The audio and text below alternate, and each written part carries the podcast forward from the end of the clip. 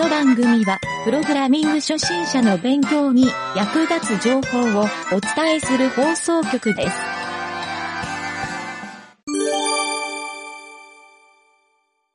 ブログ紹介のコーナ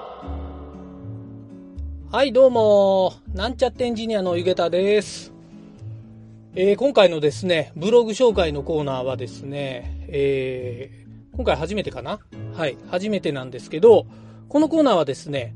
いろんなブログを紹介しようかなと。プログラミングの学習に役立つようなブログ、ま、世の中にたくさんあるので、それを紹介していこうかなという、そんなコーナーです。このゆげたもですね、毎日ブログを書いているので、そのですね、ブログを今回は紹介したいと思います。はい。えー今回紹介する僕が書いたブログがですね、2022年の5月18日、はい、日付あんまり関係ないんですけど、はい、ここで、この日に書いたブログなんですが、タイトルがですね、プログラマーはアスリートという話。はい、そんなタイトルのブログを書いてみました。はい、リンクをですね、えっ、と、ポッドキャストの備考欄に貼っておくので、えーちょっとぜひ中をですね、読んでもらいたいなとも思います。はい。で、実際ちょっと内容を紹介していきたいんですが、全部ちょっと読むっていうのはあれなので、抜粋するとですね、まあ、このブログ何を書いたかっていうと、あの、プログラミングって、えー難しいとかしんどいっていう話よく聞いているので、はい、なんか学習をしてるっていうよりは、あの、実際仕事で使ってる人でもよく聞くんですよね。はい。で、そんな時に、この、まあ、学習したり、プログラミングを仕事で使うっていう、まあ、プログラミングって実際に楽しいのか、それともしんどいのか、はい、そういうのをちょっと自分の思考をまとめてみようと思って書いたブログになります。まあですね、ちょっと最初に結論を言うと、結論はですね、あの、基本的にプログラミングって、あの、わからないとしんどいと。だけど何か達成したら、目的が達成されたら楽しいと感じると。はい。まあそういう結論を僕は持ったんですが、あの、実はこれ、プログラミングに限ったことではないんですね。多分何でもそうだと思うんですよ。はい。多分、そうですね。わかりやすく言うと、あの、高校とか大学受験がまさにこれかなと。はい。合格したらやっぱり楽しかった。まあそれまで勉強したのが、あの、ちょっと楽しく思えたりとか、やってよかったなって思う、あの、プラスのモチベーションに変わると思うんですけど、まあ、残念ながら不合格になると、ちょっとね、なんか無駄な時間を、まあ無駄な時間っていうわけではないと思うんですけど、あの、なんかやり方失敗したなとか、はい、そういうふうに、ちょっとネガティブに思いますよね。はい、そこら辺の、あの、差があるので、要するに、気分次第だなという、はい、単純にそういうことなんですけど、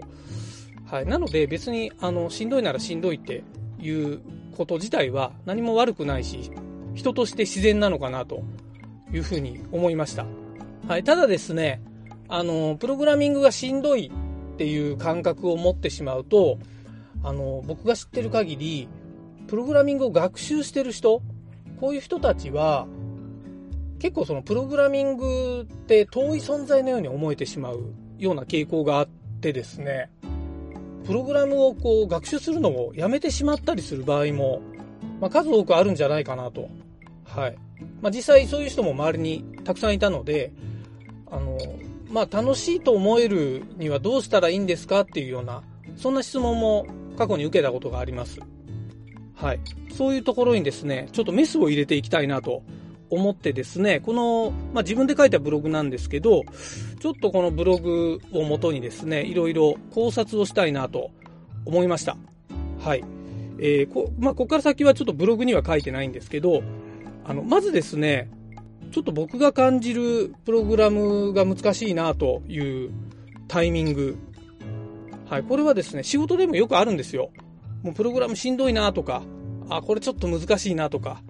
あの、打ち合わせをしてるときに、こんなことできますかっていうすごい難しい目的を提示されたときに、あの、しんどいなっていうか、まあ、まずできませんねっていう場合ももちろんあるんですけど、できるかもしれないからちょっと挑戦したいなっていう、まあそういう気持ちの方がちょっと強くなることの方が多いんですね。なので、できるだけできないっていうことは、あの、僕は基本的に考えないようにしててですね、まあ、やるにはどうやったらできるかなと。はい。もちろんなんか世の中で、あの、絶対不可能なことはできないっていう判断できるんですけど、まあ、ちょっとでもできるんじゃないかとか、まあ、僕結構判断軸がよく人から変わってるねと言われる点としてですね、他のインターネットで結構便利なサービスとかあるじゃないですか。ああいうのが実際に技術的にやっていることであれば、まあなんとかやって自分でもできるんじゃないかなと。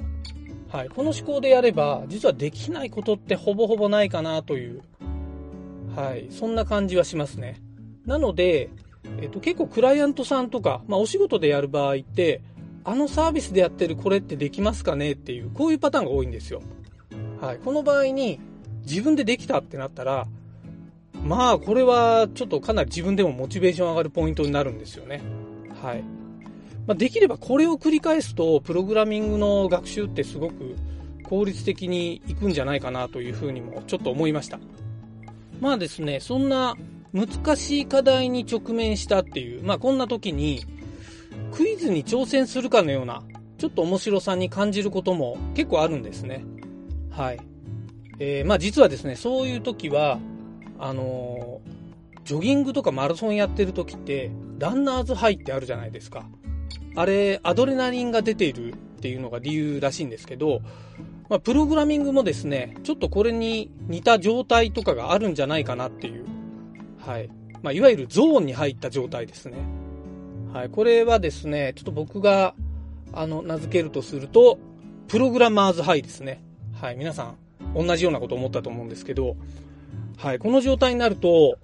あのー、ちょっと気がついたら数時間経過してるとか、はい、なんかタイムスリップしたような感覚になるんですけど、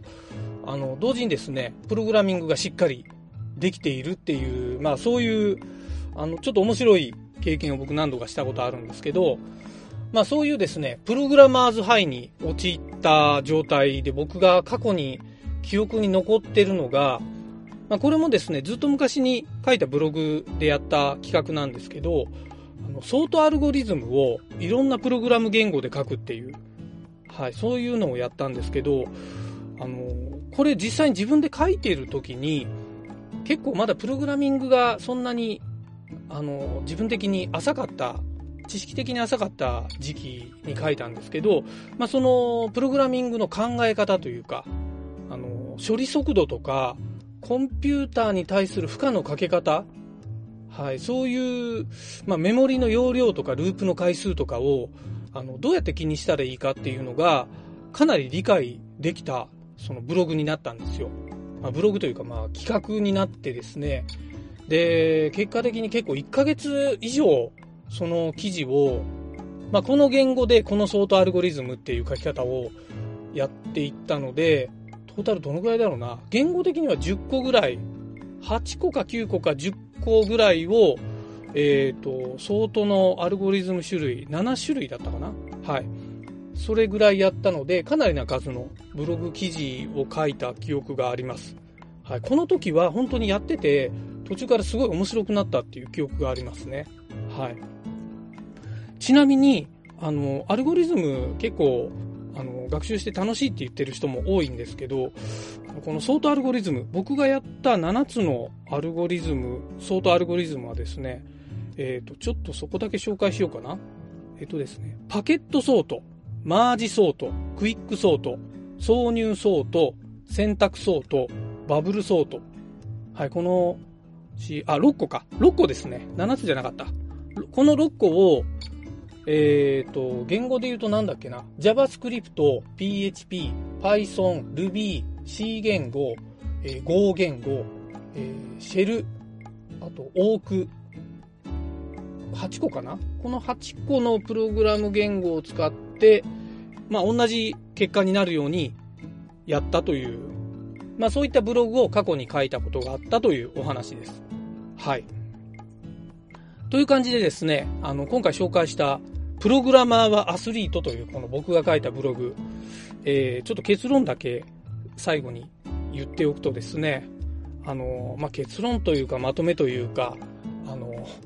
まあ、このコーナーちょっと締めようかなっていう段階なんですけど、まあ、結果的にですね、プログラミングは、まあ、単なる過程なんですよね。なので、結果的にはその目的を達成する手段であるっていうこと。はい。ここにちょっと気がつくと、あのー、その過程っていうのは、実は、あの、途中めんどくさいなっていうポイントも多いと思うんですけど、まあ、その過程をちょっとロジカルに考えるっていう面白さ。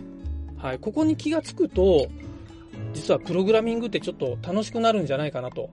まあ、みんな結果だけ求めてできないできないっていうよりは、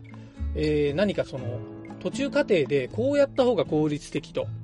いうようなあの思考になると、プログラミングの思考とマッチするんじゃないかなという、はい、そういうことですね。まあ、いわゆるその途中過程のロジックっていうのは、結果的には知識の量に比例して、この面白さの比率も変わってくるんじゃないかなと。まあ、このように、ゆげたは考えたわけなんですよ。はい。ちょっと、ちょっとだけ難しい言い方をして申し訳ないんですけど、まあ、要するにですね、やればやるほど楽しくなるよっていう話。で、途中でやめてしまったら、面白さも途中までで終わってしまいますよという、まあ、こういうことが言いたかったブログになってます。はい。まあ、ブログを読んだ時にちょっとそういう結論で読み終わってもらえるかどうかわからないんですが、まあ、改めてですね、このラジオでブログの紹介とともにですね、このプログラマーズハイはい、この状態をですね、皆さんに体験してもらいたいなと思って、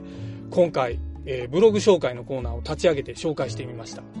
はい、今後もですね、ちょっと面白いブログ、まあ別に僕が書いたブログだけじゃなくてもいいんですが、まあ影織ちゃんなんかも毎日書いているので、えー、彼女のブログもなかなか結構奥が深くて、僕も毎日読ませてもらってるんですけど、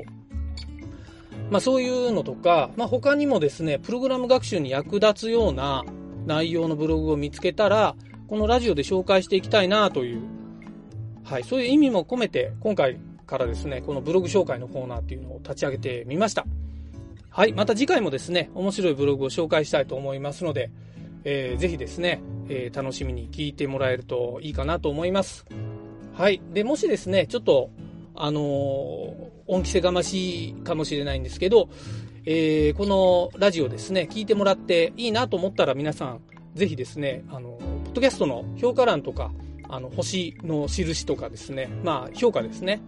とかですね、できればコメントとかもらえると非常にいいですね。はい、番組のお便りでも全然いいんですけど、はい、そういうのをもらえると、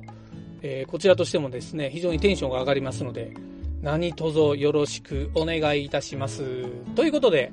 えー、今回は以上になります。お疲れ様でした。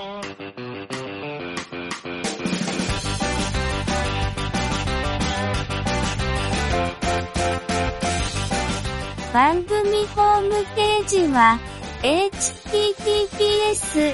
コロン、スラッシュスラッシュ、ミント、ドット、マーク、スラッシュ、ラジオです。次回もまた聞いてくださいね。